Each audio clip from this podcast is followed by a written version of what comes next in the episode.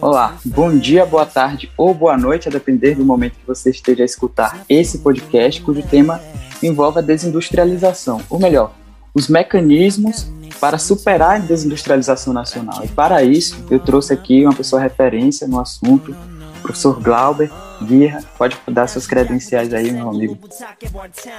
Valeu, Isaías, muito obrigado. É, sou professor de Geografia, né, formado pela Universidade Estadual de Santa Cruz, com pós-graduação em Ensino de Geografia e também docência no ensino superior. E aí, vamos lá, vamos bater esse papo aí sobre né, as causas da desindustrialização do país. Perfeito. Antes da gente começar a gravação, perguntei é, em uma escala de 0 a 10 qual nota você daria para o nível de industrialização do país. Você deu 4 e explicou que o principal motivo disso está em relação ao PIB. Você pode explicar para a gente é, o que significaria essa relação do PIB que você colocou e por que essa nota 4 exatamente?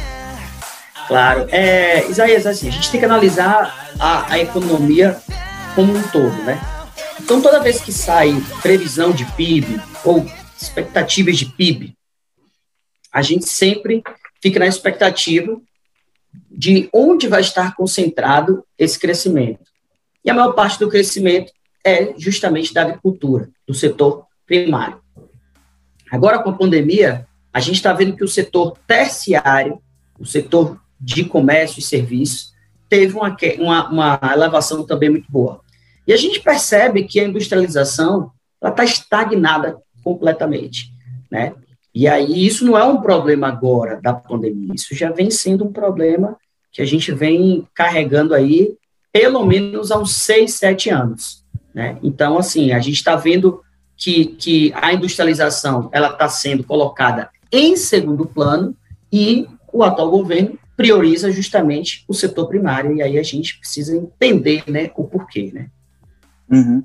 Ótimo. Você chegou a citar, então, aqui agora já conceitos fundamentais que podem cair em provas, né, principalmente no Enem, em relação ao setor primário, você relacionou com a agricultura, setor secundário, comércio e serviços, e o setor terciário. O que é que significaria o setor terciário, Glenn? É o setor de comércio e serviços, né? É, por exemplo, nós, nós vivemos aqui em uma cidade que ela é, cara, é conhecida como um comércio muito forte, né? A gente está falando aqui de Itabuna, no sul da Bahia, e a gente percebe que Itabuna é uma cidade que tem um comércio forte. Você vê que tudo aquilo que é produzido né, é, por esse setor de educação, saúde, é, setores que são muito mais de outros serviços que independem, por exemplo, de poderes públicos, é, tem uma, uma, um crescimento muito forte. Então, qualquer coisa, hoje a gente né, depende de um, de um setor terciário. Você vê que Ultimamente, a gente está vendo, principalmente com a pandemia, aumentou muito os deliveries, né? Então, é um tipo de serviço que a gente está consumindo bastante, principalmente agora por conta da pandemia. É, então, assim, a gente está vendo que o setor de serviços está cada vez mais constante né, em crescimento. Perfeito. Então, vamos lá. É, eu trouxe aqui um, um gráfico para te mostrar, né, acho que você deu uma olhada, sobre a industrialização no Brasil que teve, tiveram alguns momentos que a gente cresceu e, contudo, tem alguns momentos que estão decaindo, né? E aí eu fiz um recorte é, muito nesses exemplos que deram certo. Por que, que deu certo? E aí vai minha pergunta. A partir dos dados oferecidos pelo IBGE, é possível notar a evolução da indústria de transformação no PIB nacional entre os fins de 1940 até meados dos anos 60. Após isso, houve outro crescimento expressivo é, no início dos anos 70 e até o fim dos anos 80. E ainda aconteceu uma recuperação desse setor, porque havia caído depois dos anos 80, mas houve uma recuperação nos anos de 2002 a 2006. De acordo com a ideia do contratualismo social do Estado brasileiro, os cidadãos, através do Pacto Constitucional, né, deixam a cargo de seus, a seus representantes a execução de seus interesses em prol do bem-estar coletivo. E eu imagino que toda a população brasileira quer um crescimento econômico do seu país. Né? No âmbito da industrialização, por qual motivo as lideranças políticas dessas respectivas épocas conseguiram êxito na industrialização?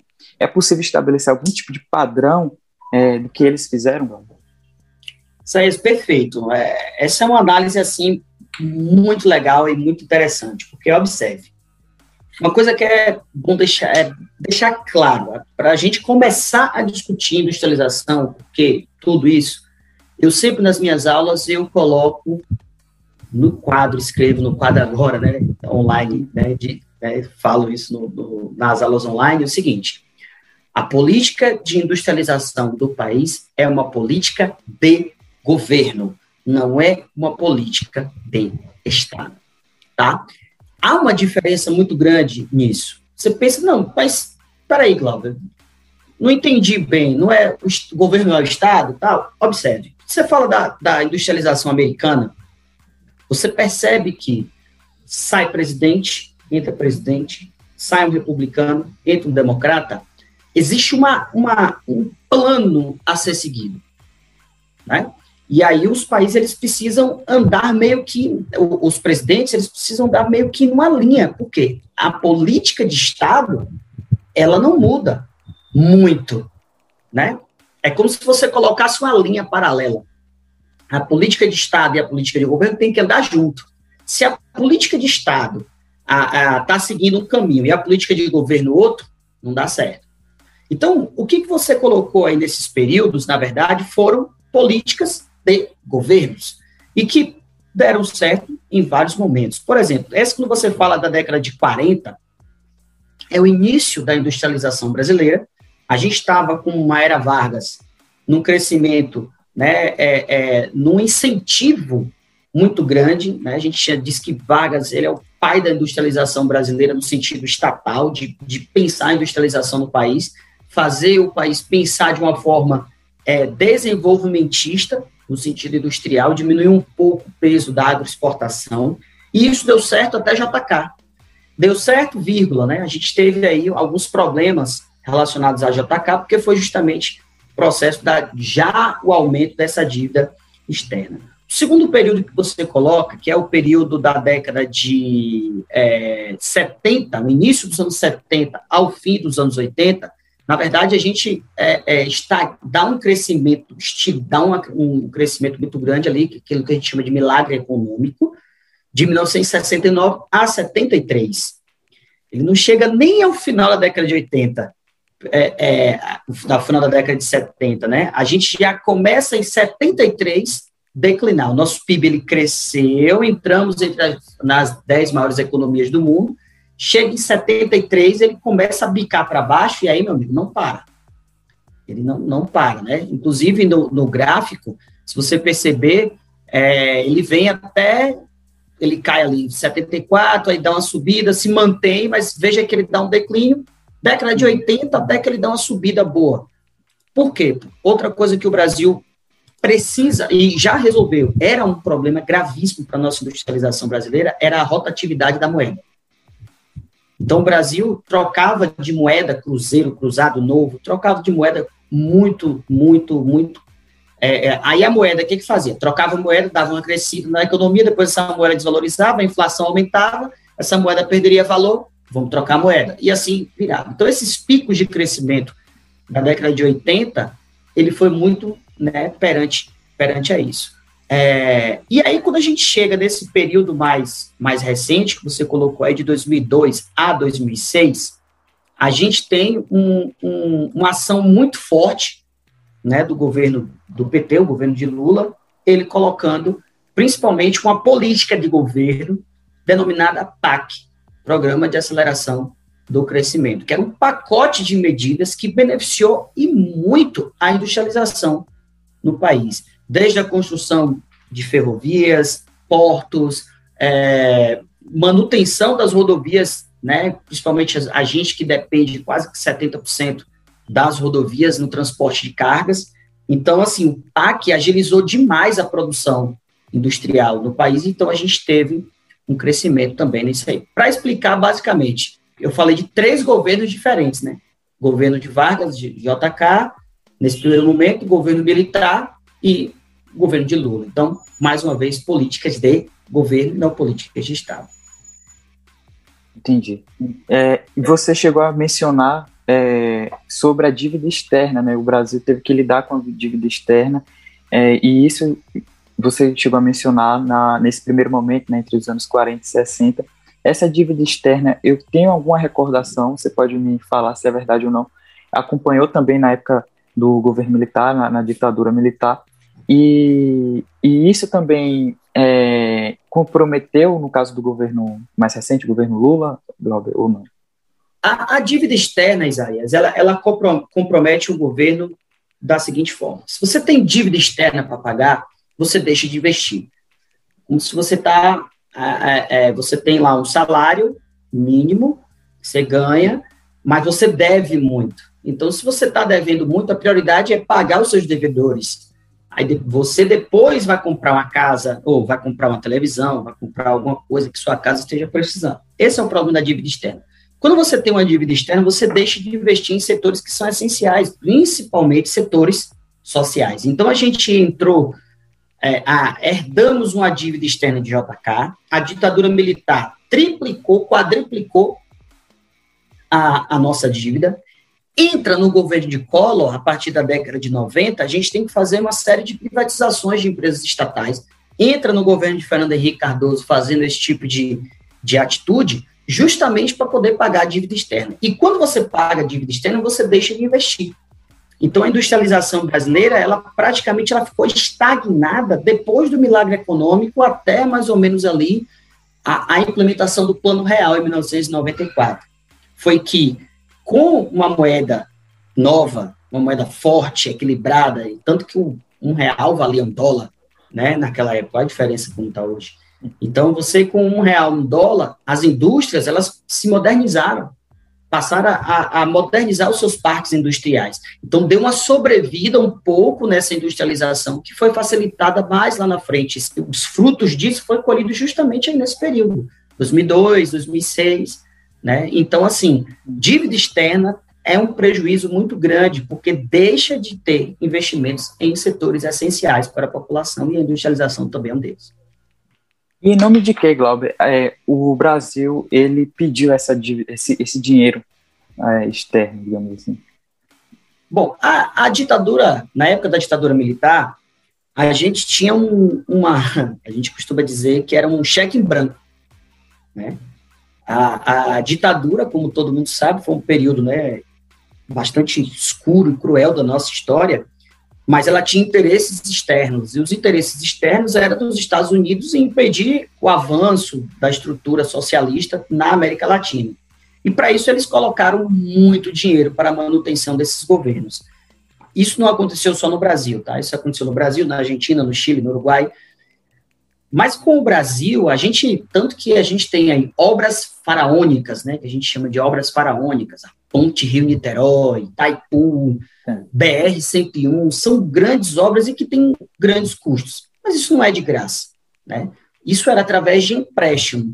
E assim, você só mantém uma ditadura com duas coisas: forte repressão e a economia forte. Quando a economia começou a dar um declínio, né, a repressão aumentou, porque as insatisfações sociais e econômicas ficaram maiores, até chegar ao ponto de ficar insustentável. Então, assim, essa dívida externa que a gente adquiriu no governo militar, principalmente, ela, ela deixou uma, um, um, um baque muito grande, como eu tinha falado anteriormente. Quando você tem uma dívida externa muito alta, você não tem como investir em setores sociais. É, e aí a gente acaba perpetuando isso. Isso vem passando. Então, o Brasil de, demorou muito tempo para poder pagar a sua dívida externa né? E deixou de investir em setores que eram primordiais para o país. Eu percebi que você está batendo na tecla de investir em questões sociais, né? Já foram acho que duas ou três vezes. Do ponto de vista assim de economia, né? Digamos assim, é, por que, que é importante investir na questão social, Glauber? A gente sabe que para a pessoa, poxa, é, ótimo, né? Você evitar uma miséria, uma pobreza ali. Mas do ponto de vista econômico, você consegue explicar por que, que seria importante é, acabar com a desigualdade social, por exemplo? Veja bem, é, é, é, eu costumo fazer esse, essa análise. Eu não preciso voltar muito tempo, não. Vamos pegar só ano passado, pandemia, né? E aí eu sempre falo isso para meus alunos: ó, se você tem um pai comerciante, pergunte a ele como foi antes a pandemia, antes e o comércio dele antes do auxílio emergencial e a pandemia com o auxílio emergencial. Estou falando de agora, de um período agora, recente. Se você parar para analisar, o auxílio emergencial de 300 reais, em que as pessoas passaram a ter, foi o momento em, em, que o Brasil teve um crescimento muito bom, inclusive no setor de serviços e no setor industrial. Porque, observe, Isaías, é um ciclo. Como é que é esse ciclo? Esse ciclo é o seguinte: se o cara tem se o cara tem recurso, se aquela população tem como consumir alguma coisa, por exemplo, esses 300 reais que veio de auxílio, bom, vamos lá. Os 300 reais que veio de auxílio, ele vai ser né, consumido em alguma coisa. Logo, o comércio ele vai ser beneficiado. Se o comércio é beneficiado, beneficia a indústria, porque aumenta o consumo no comércio, aumenta a produção industrial. Se aumenta a produção industrial, aumenta inclusive a geração de emprego e renda para poder atender a demanda de produção. Se aumenta emprego, aumenta a renda. Renda gera consumo, consumo gera produção. E é um ciclo. Então, quando você pega é, melhora a condição socioeconômica dessas pessoas que estão mais carentes, essas pessoas vão consumir. Ninguém vai estar hoje com receber o dinheiro aqui, seja de salário ou seja de algum tipo de benefício, e guardar, não. As pessoas não vão investir, tá? não vão investir na bolsa de valores, ou eu vou deixar na poupança. A demanda da gente é consumir, a gente crescer numa sociedade consumista. Então, o dinheiro que a gente pega, a gente consome. E quando a gente consome, a gente movimenta a economia, seja no pequeno, aqui, próximo à minha casa, na esquina, né? Seja na, no grande, né? As grandes empresas corporativas, né, os grandes multinacionais só tiveram faturamento em plena pandemia, sinal que as pessoas estão consumindo com alguma coisa. Porém, se você retira um pouco desse, desse recurso das mãos das pessoas, o dinheiro fica escasso, consumo fica menor, produção fica menor, e aí a gente tem né? Por isso que as pessoas criticam muito, né, é, é, é, na época, o, o, governo de Lula, porque não foi o, pro, o problema do, do, do, governo de Lula, dos auxílios, não foi só o Bolsa Família, não. Era Bolsa Família mais ganho do salário. As pessoas estavam ganhando, tendo um salário mínimo, né, ganho exponencialmente, e as coisas também estavam muito baratas. Hoje, o salário mínimo brasileiro não dá para uma pessoa sobreviver. Né? Então, uma cesta básica é 430, 440 reais. E o aluguel, e a energia, a luz, o transporte. Então, fica tudo muito complicado, está tudo muito caro, porque as pessoas estão ganhando menos e estão consumindo menos. Aí a indústria sofre, sabe por quê? Porque, assim, a prioridade não é você comprar uma televisão. A prioridade não é você comprar um carro. A prioridade não é você comprar uma moto. Hoje, a prioridade brasileira é comer, né? é sobreviver. Então, não temos, não temos tempo nem dinheiro para, para, para consumo, para luxos, né? Até carne hoje virou, virou um, um problema, né, para ser consumido. Mas, enfim, é isso. Por isso que quanto mais você melhora a condição socioeconômica daquelas pessoas, aquelas pessoas terão mais poder de, de compra, de consumo, e a indústria tem maior poder de produção por conta disso. Entendi.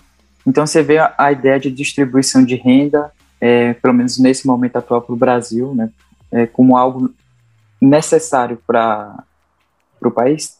É muito necessário. E aí, é uma, olha como uma coisa linka, linka com a outra, Isaías. É perfeito isso, porque é o seguinte: nós temos hoje em torno de 15 milhões de desempregados. Uhum. São 15 milhões de pessoas que não têm renda. Então, se o governo entende que essas pessoas precisam ter o tipo de renda, eu dou auxílio emergencial, como está acontecendo. Mas, se ele entende que essa renda, esse auxílio, ele tem que ser paliativo, ele tem que ser temporário, o que, é que eu tenho que fazer? Eu tenho que incentivar a geração de emprego e renda. E onde é que eu tenho geração de emprego e renda mais rápida? Indústria e construção civil. Indústria e construção civil. Né? É, é, essa é a pergunta é, eu vou responder a sua última pergunta dentro daquilo que a gente tinha conversado. Se você fosse o ministro, né? Você, você ia perguntar de, dessa forma. É, hoje eu acho que a prioridade era baixar o IPI, Imposto sobre Produtos Industrializados, e baixar os produtos da construção civil. Aí você teria o quê? Um ganho em cima disso. Eu teria geração de emprego e renda na indústria, geração de emprego e renda na construção civil.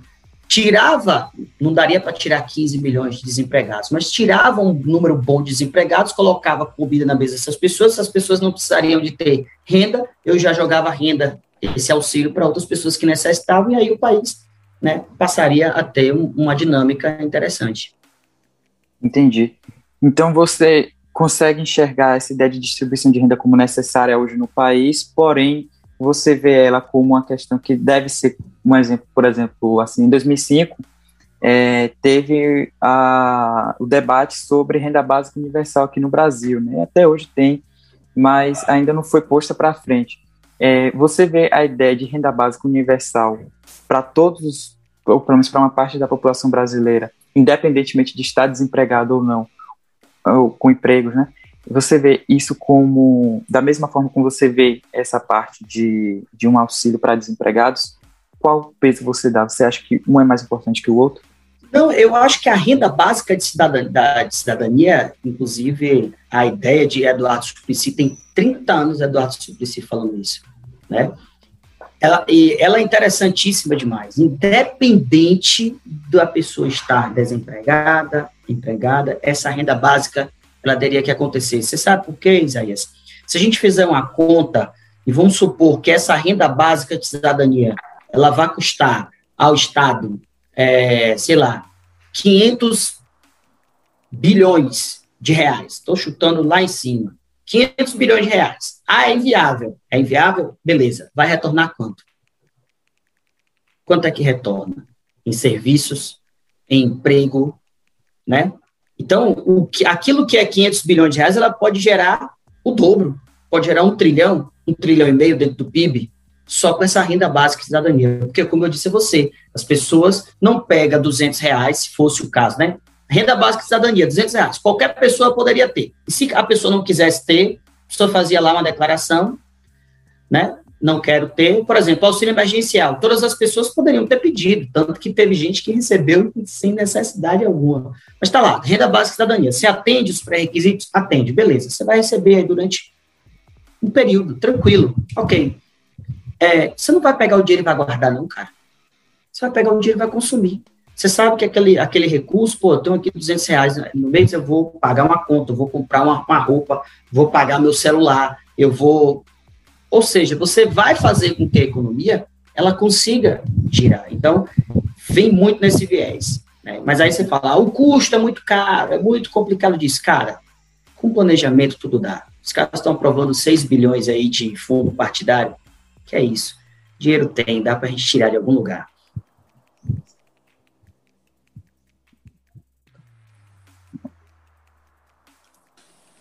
Então, Galber, continuando aqui com as perguntas, né, você chegou a mencionar o fato do Brasil ser agroexportador, e lá vai uma pergunta sobre isso. O Brasil é um, país agroexportador e seu PIB está muito atrelado ao que acontece, ao que deixa de acontecer com o comércio de exportação dos produtos primários, sobretudo os agrícolas. Em sua opinião, é, o, é um risco o fato de o país ser altamente dependente é, do agronegócio e ainda sabotar as possibilidades para industrialização é, bem como ocorreu com a promulgação da emenda constitucional 95, aquela de congelar por 20 anos é, os gastos em educação, em saúde e em pesquisas científicas também. Então, Isaías, é, é, é importante demais é, a gente analisar essa questão. Por quê? O, como eu disse lá no início, é, o PIB ele é muito atrelado ao agronegócio, consequentemente, à questão da é, exportação de commodity, né? Aí você fala assim, isso não tem a ver comigo. Isso acho que está distante de mim. Vamos lá, vamos fazer uma análise rápida aqui. Esse ano, e ano passado principalmente, a gente teve uma alta do preço do arroz, correto? O arroz ficou muito caro. É, e aí, vários fatores foram atrelados ao arroz. Né? Ah, porque tem uma seca no sul, diminuiu a produção, enfim. Mas, na verdade, o produtor de arroz, ele fez uma conta rápida. Peraí, o dólar está 5,30, 5,40. Por que, que eu vou ficar vendendo arroz no mercado interno? Eu vou vender arroz no mercado externo porque eu estou tendo procura, né? Então, eu tenho demanda, externa, não tem demanda. Um, aumentou demais a demanda interna, mas diminuiu a oferta. Então, o preço do arroz foi lá para cima. Atrelar a nossa política, o crescimento econômico do país apenas a um setor, é um erro gritante que a gente já vem cometendo há muito tempo. A gente precisa diversificar, equilibrar a nossa balança. O setor terciário está de boa. Ele está em crescimento, ele está em expansão. Mas há uma disparidade grande entre, primeiro, setor primário e setor secundário, acompanhando esses preços do dólar, acompanhando o valor do dólar. Né? Então, hoje, o governo está vendo uma alternativa, aumentar os incentivos para a área rural, diminuir a produção industrial. Não que ele esteja diminuindo a produção industrial, mas a gente está tendo, não está tendo a mesma prioridade. Até porque, Isaías, vamos lá. É, é importante a gente colocar isso, né, que quem manda no país não é o presidente da República, não é Bolsonaro, é a Câmara dos Deputados. E a Câmara dos Deputados, mais da metade da Câmara dos Deputados, ela é da chamada bancada ruralista. Então, assim, se você está com o presidente lá e eu sou maioria aqui embaixo, eu vou jogar de acordo com os meus interesses.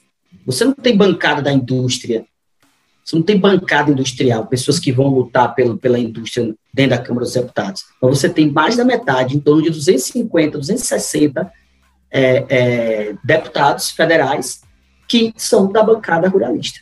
Então, isso facilita para o lado do agronegócio e dificulta para o lado industrial. E a demanda, na verdade, é muito grande né, de consumo. Então, o que o Brasil exporta de carne, de soja, de café, de milho, de algodão, é, das commodities em geral, como um todo, é extremamente lucrativo para o país. Ninguém está dizendo que está ruim. Mas não adianta a gente concentrar tudo dentro de um setor e deixar o outro de lado, escantear o outro, né? O que, que a gente está vendo de política pública para incentivar a industrialização do país? Felizmente, até agora nada, né? E hoje em dia eu vejo assim, Glauber, é, matérias, etc., trazendo termos da biotecnologia cada vez mais avançado, né? É assim, obviamente um, um hambúrguer com carne de, de uma carne feita em laboratório, hoje está custando ainda algo em torno de 70 euros, se não me engano, na reportagem que eu vi lá na Europa. E ainda é tudo muito experimental. Mas a gente já está conseguindo ver isso sendo realidade. Daqui a alguns anos, talvez nem 100 anos, é, isso aí seja um, um, paradigma. E se for um paradigma, essa ideia de agroexportação, etc., pode estar tá fadada ao fracasso aqui no Brasil, apesar da gente ser um país com muitos potenciais. Né? Então, realmente, essa ideia de diversificar que você falou, eu acho muito prudente. E de que maneira você acha que essa diversificação pode ocorrer? Diversificação, por exemplo, em tecnologia, ciência, pesquisas, em que exatamente? Então, ó, é, Veja bem, a, a nossa. Você falou, tocou num ponto que é extremamente sensível. A questão da científica. Né? A produção científica no país ela está estagnada. As universidades públicas brasileiras elas estão sucateadas. Não existe desenvolvimento, pesquisa e desenvolvimento, se eu não tenho incentivo. Então, é um ponto crucial. Segundo ponto crucial, é, o dólar muito caro dólar a 5,30 favorece as exportações, como a gente está falando, mas dificulta as importações. Então, o cara que está no setor industrial, ele está vendo que na Europa, nos Estados Unidos, no Japão, na Índia, na China, os caras estão usando um determinado tipo de tecnologia que vai agilizar o processo dele, vai baratear os custos dele, mas eu preciso desse equipamento, eu preciso dessa nova tecnologia, mas eu não tenho como é, importá-la porque está o dólar 5,30, 5,40, 5,50. Então, se eu tenho uma diminuição do dólar, eu aumento as minhas importações, a indústria diversifica. Então, eu te, é, é, é, um, é um, vamos dizer assim, é um tripé. Eu preciso investir em pesquisa e desenvolvimento científico, eu preciso baratear os custos da importação e dar incentivo para a galera tanto para as pessoas consumirem, quanto para o cara que produz também produzir com facilidade. Né? Por exemplo, a questão do IPI que eu disse a você. Reduzir o IPI hoje. Eu fui comprar um notebook, agora na pandemia, os preços dos notebooks em 2019 era um, 2020 outro, 2021 totalmente diferente, muito acima, né? A galera viu a oportunidade, empurrou a faca, pum, dólar tá lá em cima, como é que você compra produtos com uma demanda muito grande, com um dólar muito alto? Os produtos de eletrônicos ficaram muito caros. E aí a gente tem que parar também para analisar o seguinte, é outro ponto muito sensível da nossa industrialização. Hoje, é, eu sempre pergunto isso para meus alunos, né? Eu pergunto para eles: qual é o produto tecnológico que o Brasil exporta hoje e ganha muito dinheiro exportando hoje? A galera não sabe. A galera não sabe, a galera tem dificuldade para ler. Aí eu falo, vou responder. Você não, não sabe também? É, avião, cara. Sério, cara? Eu não sabia. Avião. Avião. A Embraer, empresa brasileira de aviação. A nossa Embraer ela produz aviões modelo exportação. As grandes empresas de aviação do mundo utilizam aviões produzidos no Brasil.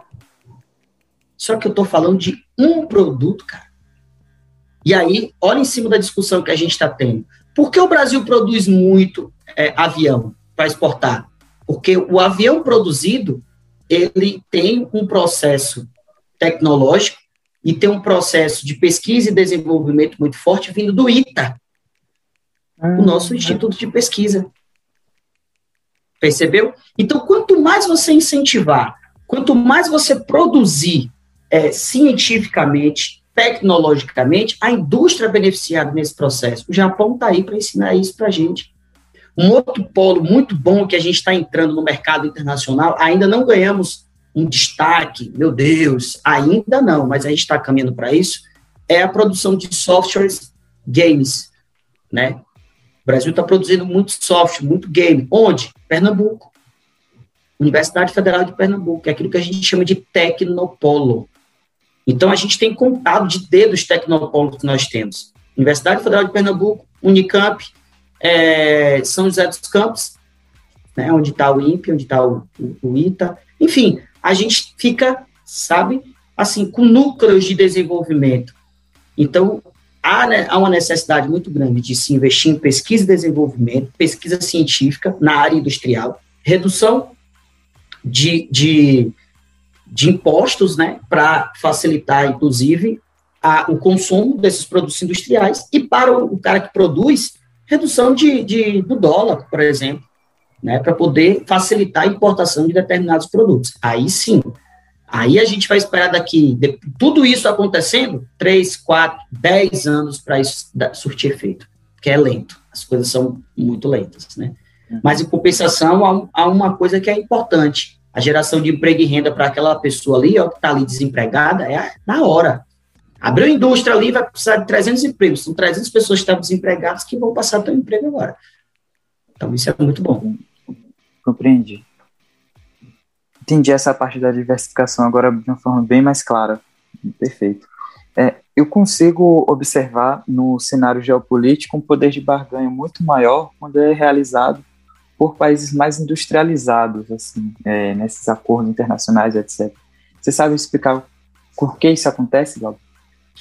É, é, existe, Isaías, uma, uma periferização da indústria mundial. Né? O que, que ocorre? Países latino-americanos, eles vão exportar industrialmente entre eles, exceto o Brasil, por exemplo, que produz avião, como eu coloquei. Mas o que o Brasil vai produzir de indústria vai vender ali aqui para o Mercosul, Argentina, Uruguai, Paraguai, Bolívia, Venezuela, vai vender por aqui. O que o México produz vai vender para ali, para a América Central, o que é, alguns países asiáticos produzem ali, vão, enfim, é muito localmente. Por quê? O grande, é, é, o grande mote, na verdade, o grande é, é, ouro da industrialização é justamente produtos de alto valor agregado, que é monopolizado pelos países desenvolvidos. Então, você vê os Estados Unidos, Alemanha, Japão, Coreia do Sul, é, a própria China está entrando nesse processo agora, vendendo tecnologia, vendendo produtos tecnológicos. Enquanto nós, países subdesenvolvidos ou em desenvolvimento. Industrialmente falando, a gente vende muito pouco. E o que, que a gente vende em quantidade? Produto de baixo valor agregado, que são as commodities. Então, por exemplo, se você pega é, um computador, né, um computador, vou importar um computador da Apple, por exemplo, que é os caras que produzem e, e, e vendem a tecnologia, eu vou pegar um iPhone. Eu pego um iPhone, o iPhone hoje top tá 10 mil reais, sei lá, é, iPhone 12 Pro Max, um monte de coisa. Você pega um caminhão de soja, um caminhão de soja, é, ele pode dar a mesma coisa. Olha o, o peso né, que se tem para uma tonelada de soja, olha o peso que se tem para uma tonelada de minério de ferro, tudo bem até, né? Uma tonelada de minério de ferro, mas olha um, um iPhone quanto é que é, né? Então, assim, um iPhone, quantos barris de petróleo se vende, se, se, né, se compra um iPhone? Então, é isso que eu estou dizendo a vocês. Enquanto nós, periferia da economia mundial, está produzindo né, coisas de baixo valor agregado, os outros países estão mandando para cá só as coisas que são de alto valor agregado. Por quê? Porque a gente não tem competitividade. Qual é a marca de carro brasileira que você conhece? Não conheço. Eu não tem. Tenho... É, realmente. Tinha o Gurgel, ó, antigo Gurgel, é, é brasileiro. Mas você vai competir com as indústrias americanas, francesas, alemãs, japonesas, chinesas, coreanas, não tem como. Você tem tecnologia para isso? Não tem. Você tem pesquisa nesse sentido? Não tem. Você tem incentivo para isso? Não tem. Então a gente vai ficar sempre na periferia da industrialização mundial. E com isso, as questões mesmo da própria geopolítica é, ficam tangenciadas né, para a gente, no caso, os países mais periféricos. É, é, exatamente. Por exemplo, a China, ninguém esperava ter esse crescimento gigantesco como ela tem agora, né? Hoje a China está exportando tecnologia. Hoje o 5G é chinês. Existem outras empresas que fazem, mas não fazem com tanta qualidade como o chinês faz. Ninguém apostava nisso, mas a China apostou. Sabe quando? Década de 80. A China falou: não, a gente vai fazer sim isso, vamos investir em tecnologia, em ciência, em desenvolvimento, em pesquisa, e ela está colhendo os frutos hoje, 30 anos depois. A gente está falando de um dos Estados Unidos que fez a segunda revolução industrial, né, meados da, da, do século XIX, e a gente está aqui atrasado ainda, né? E, e, vai chegar uma hora, como você falou, vai dar um colapso dentro da parte do setor primário, até porque hoje as questões ambientais, né, a gente não vai nem entrar nesse ponto, senão é outra, é outro podcast, né? É, se a gente for entrar na, nesse ponto da sustentabilidade, Europa já está consumindo produto sustentável, cara. Desde alimento, desde é, grãos, carnes, é, hortaliças, até carros. Então, assim, eles já estão trabalhando em cima de uma, uma, de uma dinâmica sustentável. Ainda vai demorar para poder se consolidar? Vai, mas eles já saíram na frente. Então, quando a Europa tiver totalmente consolidada com o processo sustentável daqui a uns 30 anos, mais ou menos, 20, 30 anos, carro elétrico, alimentos mais sustentáveis e tal, ela vai começar a ser extremamente exigente com os produtos que ela vai consumir dos outros países. E o Brasil, com certeza, vai ficar fora dessa lista. Porque os nossos produtos agropecuários, eles não são nada sustentáveis. E a nossa industrialização, quando ela tiver algum tipo de valor, também não será sustentável. Então, vamos ainda penar um monte né, em cima disso, se a gente não conseguir agir agora dentro dessa, dessa, dessa linha. Perfeito. É, chega a ser deprimente, né, velho? Se a gente fala dessas coisas. Ufa, rapaz. Tá. Então vamos lá. Duas quedas drásticas ocorreram no índice de industrialização do país. Observei. A primeira foi no fim de 88 até o primeiro ano do século 21. E a segunda, por outro lado, se iniciou em 2010 e continua a queda quase constante até hoje. A que você atribui esses fatos negativos? Bom, esses dois períodos aí são dois períodos políticos totalmente distintos, né? Aí é que a gente volta a discutir política de Estado, política de governo. Qual era o Estado brasileiro na época, em 88? Quem é que governava o país naquela época? Sarney. A gente saindo de um processo de redemocratização, com eleições indiretas, né? Aprovando a Constituição brasileira. Então, assim, você, investidor internacional, vai querer colocar o seu dinheiro dentro de um país que está saindo de uma ditadura, não tem ainda governo fixo, a moeda está muito variante, a inflação está lá em cima, dívida muito alta, ninguém vai querer investir num país desse. Então, essa era a situação de 88. A situação de 2010, né, que você está falando? Uhum, isso, isso. 2010, mais ou menos em 2010, por aí.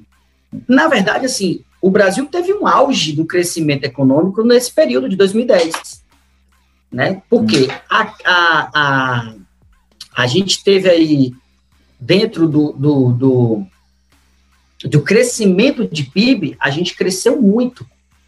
A gente, a gente cresceu bastante, juntamente com a China. China, por conta da crise econômica de 2008, os Estados Unidos desceu ladeira abaixo, a China ascendeu. Então, 2010, a China chega a ser a segunda maior economia do mundo. Então, ela pega os países emergentes ali, Brasil, Índia, né, que são os BRICS, Rússia, África do Sul, pega pela mão e levanta, bora. Todo mundo foi junto. Então, 2010, 2011, 2012, o Brasil chegou a ser a sexta maior economia do planeta. Ficou muito próximo, inclusive, de passar o Reino Unido para ser a quinta maior economia do mundo. Né? 2011, 12. Quando foi em 2000?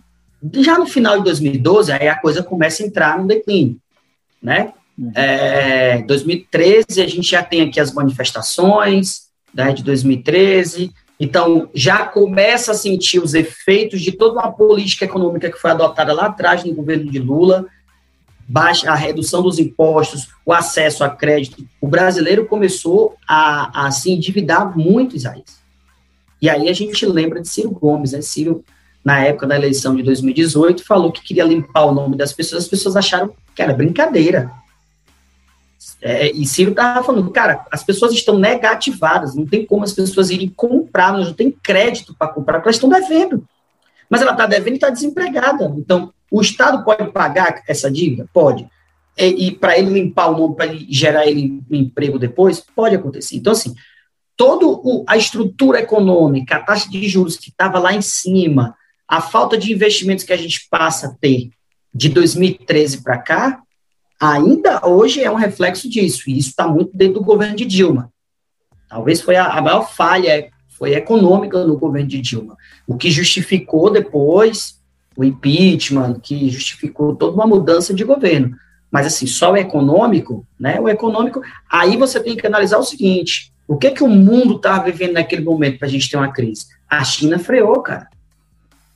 A China estava crescendo 10, 12 dígitos, a China passou a crescer 6, 7. A gente que estava crescendo 6, 7, passamos a crescer 1, 2. Então, realmente, o, o que aconteceu internacionalmente interferiu aqui. Por quê? Porque a gente estava muito dependente das nossas exportações das commodities. Se a gente tivesse naquele momento fortalecido a nossa industrialização, fortalecido a nossa produção interna, talvez a gente ficasse menos dependente do mercado internacional, a gente fosse mais autossuficiente. Esse foi o nosso problema.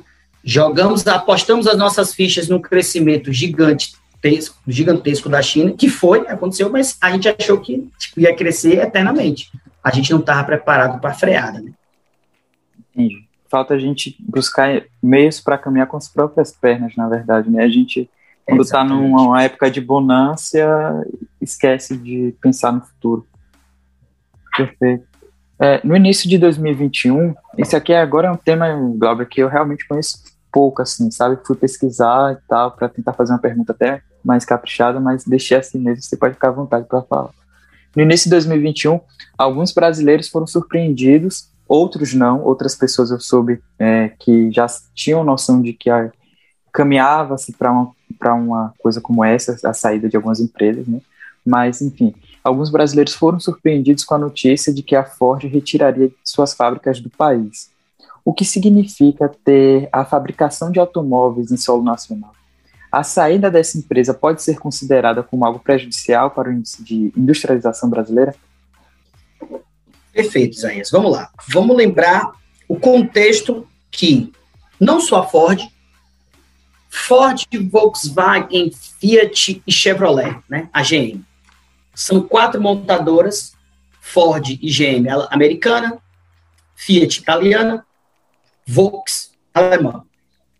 Essas fábricas, elas vieram para o Brasil na época de JK. Elas estão aqui no Brasil desde o processo de internacionalização da economia brasileira com Juscelino Kubitschek. Então, elas tinham, é, para permanecer no país, elas passaram a ter isenções fiscais, isenções de, de impostos, assim, absurdas. Absurdas. Por isso que elas vieram se mantendo aqui durante muito tempo. A Ford, inclusive, estava aqui na Bahia, né, em Camaçari, ela entrou numa guerra fiscal para ela vir para a Bahia. A Bahia, na época de ACM, entrou com uma guerra fiscal com, com o Rio Grande do Sul, que ela estava no Rio Grande do Sul, a Ford. Assim, foi uma guerra fiscal gigantesca, que, que a Bahia deu aí 30, 40 anos, 30 anos de isenções de impostos para a Ford vir aqui para a Bahia. Então, assim, a Ford estava aqui na Bahia, mas ela não estava pagando seus impostos, não estava contribuindo com o Estado. Beleza. Mas ela estava fazendo uma coisa que era importante, principalmente nesse momento, que era a geração de emprego. Né? Então, assim, na época, eu li algumas coisas, aí as pessoas falam, pô, mas né? eu falei, rapaz, o presidente Bolsonaro, ele não quis renovar as, as isenções de impostos. Por quê? Porque existem outras empresas no Brasil que estão produzindo carros tão baratos quanto, tão é, tecnológicos quanto, é, e estão contribuindo com seus impostos. As empresas asiáticas, quando entraram para cá, elas entraram com pagando seus impostos, mesmo com algumas isenções outras, mas o Brasil está ganhando com essas empresas aqui. O Brasil não ganhava quase nada com a Ford aqui. A, o que, que a Bahia ganhava? Emprego. Só. O Estado ganhava com emprego. Tirando a Ford daqui, a galera foi demitida e ficou desempregada. Mas, é, para o Estado brasileiro, analisando de forma macro, essas, essa, essa empresa, juntamente com Fiat, Ford, Fiat GM e, e Volkswagen, está contribuindo muito pouco em relação a impostos no país. As asiáticas estão contribuindo muito mais. Então, assim, é uma discussão, você tem que colocar o peso. É melhor manter a Ford aqui sem pagar impostos, sem contribuir para o Estado, o município e a União, ou você manter a Ford é, só para gerar emprego para as pessoas. Então, assim, é uma decisão muito difícil. Tanto o presidente, eu, o, o presidente da República, né, Bolsonaro teve, é, é, ele foi da lata, né? Não, não vamos renovar as isenções, acabou. Mas é uma, é uma discussão interessante, porque do mesmo jeito que a Ford está, outras empresas também estão aqui no Brasil e podem sair daqui. Aí, assim, sair daqui significa dizer investimento em outro país. Né? Então, elas podem modernizar, por exemplo, a Ford agora foi para a Argentina, então lá ela pode fazer um parque industrial, a moeda da Argentina é diferente, pode acontecer uma série de outras coisas, né? a gente não sabe, mas essa decisão é uma decisão muito difícil, em manter um país sem ganhar muitos impostos e ou manter os empregos das pessoas. Perfeito. Então, para finalizar, você já deu uma adiantada sobre essa última pergunta lá no começo e falou que era justamente a ideia de, de se você fosse ministro da Economia, o que faria? Era a redução de impostos. Mas vamos lá, então, só pontuando, é, por prioridade, né? Porque a gente acabou conversando também sobre renda básica universal, sobre questão de de investimento em pesquisas científicas. Se você tivesse que elencar pelo menos três prioridades, Cláudio, é, em primeiro, segundo e terceiro lugar, assim, se você pudesse ter o poder de fazer um plano de Estado, digamos hum. assim, você vai convocar agora fazer um plano de Estado e meio mundo de presidente vai seguir esse seu plano. Meu Como Deus, você que, procederia?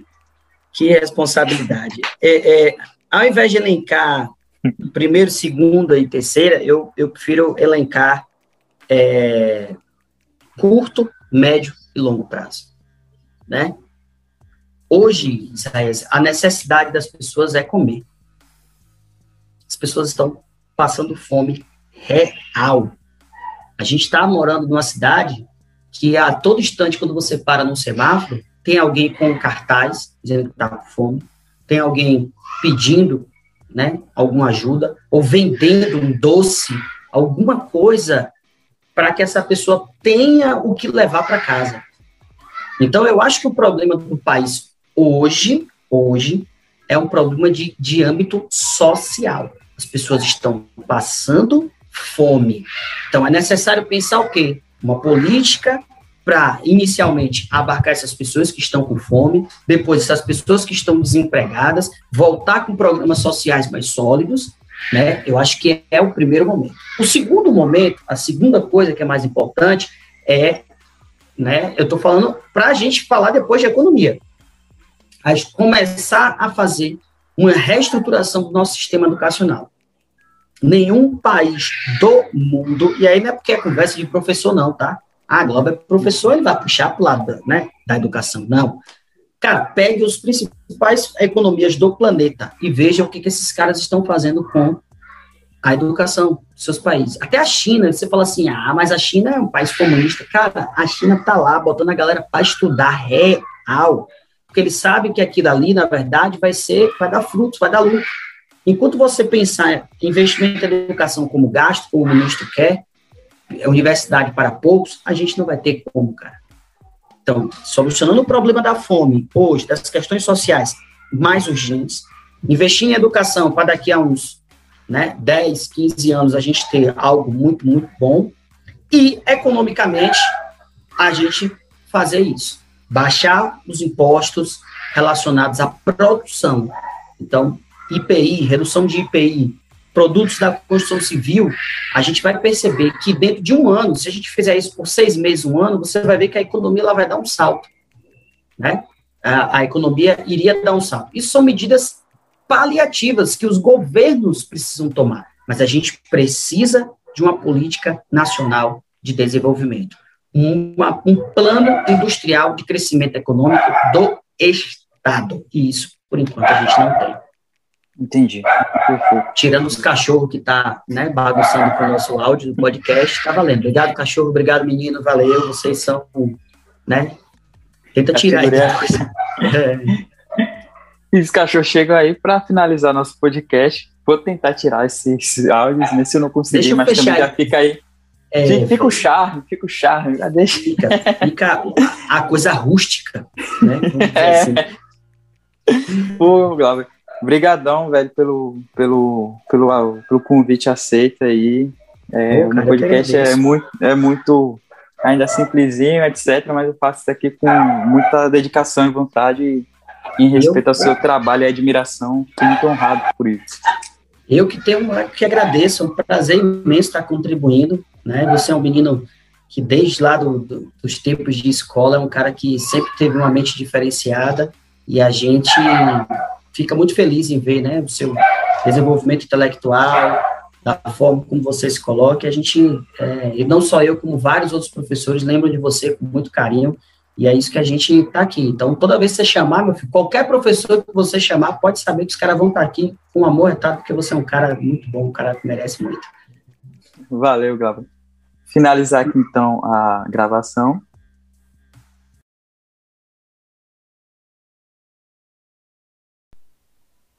Oi, tudo bem? Eu sou Zé Soledade, podcaster do canal Escuto Estudo. Você pode encontrar nas diversas plataformas aí de streaming, como o Spotify também. Bem, hoje eu decidi experimentar uma nova abordagem dos, dos conteúdos. Eu estou acostumado a fazer os conteúdos de uma forma em que a pessoa apenas escuta mas dessa vez decidi trazer uma forma diferenciada, em que a pessoa também pudesse observar, só que observar também de um jeito animado, sabe? Então, é, através dos recursos aqui eu vou. Bem, e o assunto que eu decidi para abordar hoje é o das civilizações antigas. Eu já tenho um episódio em áudio, se você quiser escutar, você pode é, verificar um dos links na descrição abaixo do vídeo e você vai poder acessar lá no Spotify escutar na forma de podcast. Mas decidi trazer uma outra abordagem, como falei, aqui nesse recurso mais visual, entende? E aí a gente vai estudar as civilizações antigas. Bem, então por que estudar as antigas civilizações, as civilizações antigas? Eu tenho duas grandes razões para isso. A primeira é porque cai nas provas. Mas se eu disser apenas que cai nas provas, isso não é um motivo suficientemente capaz de entreter você ao assunto e fazer com que a gente construa um conhecimento. Então, digo para você um outro motivo que vai além dessa questão conteudista.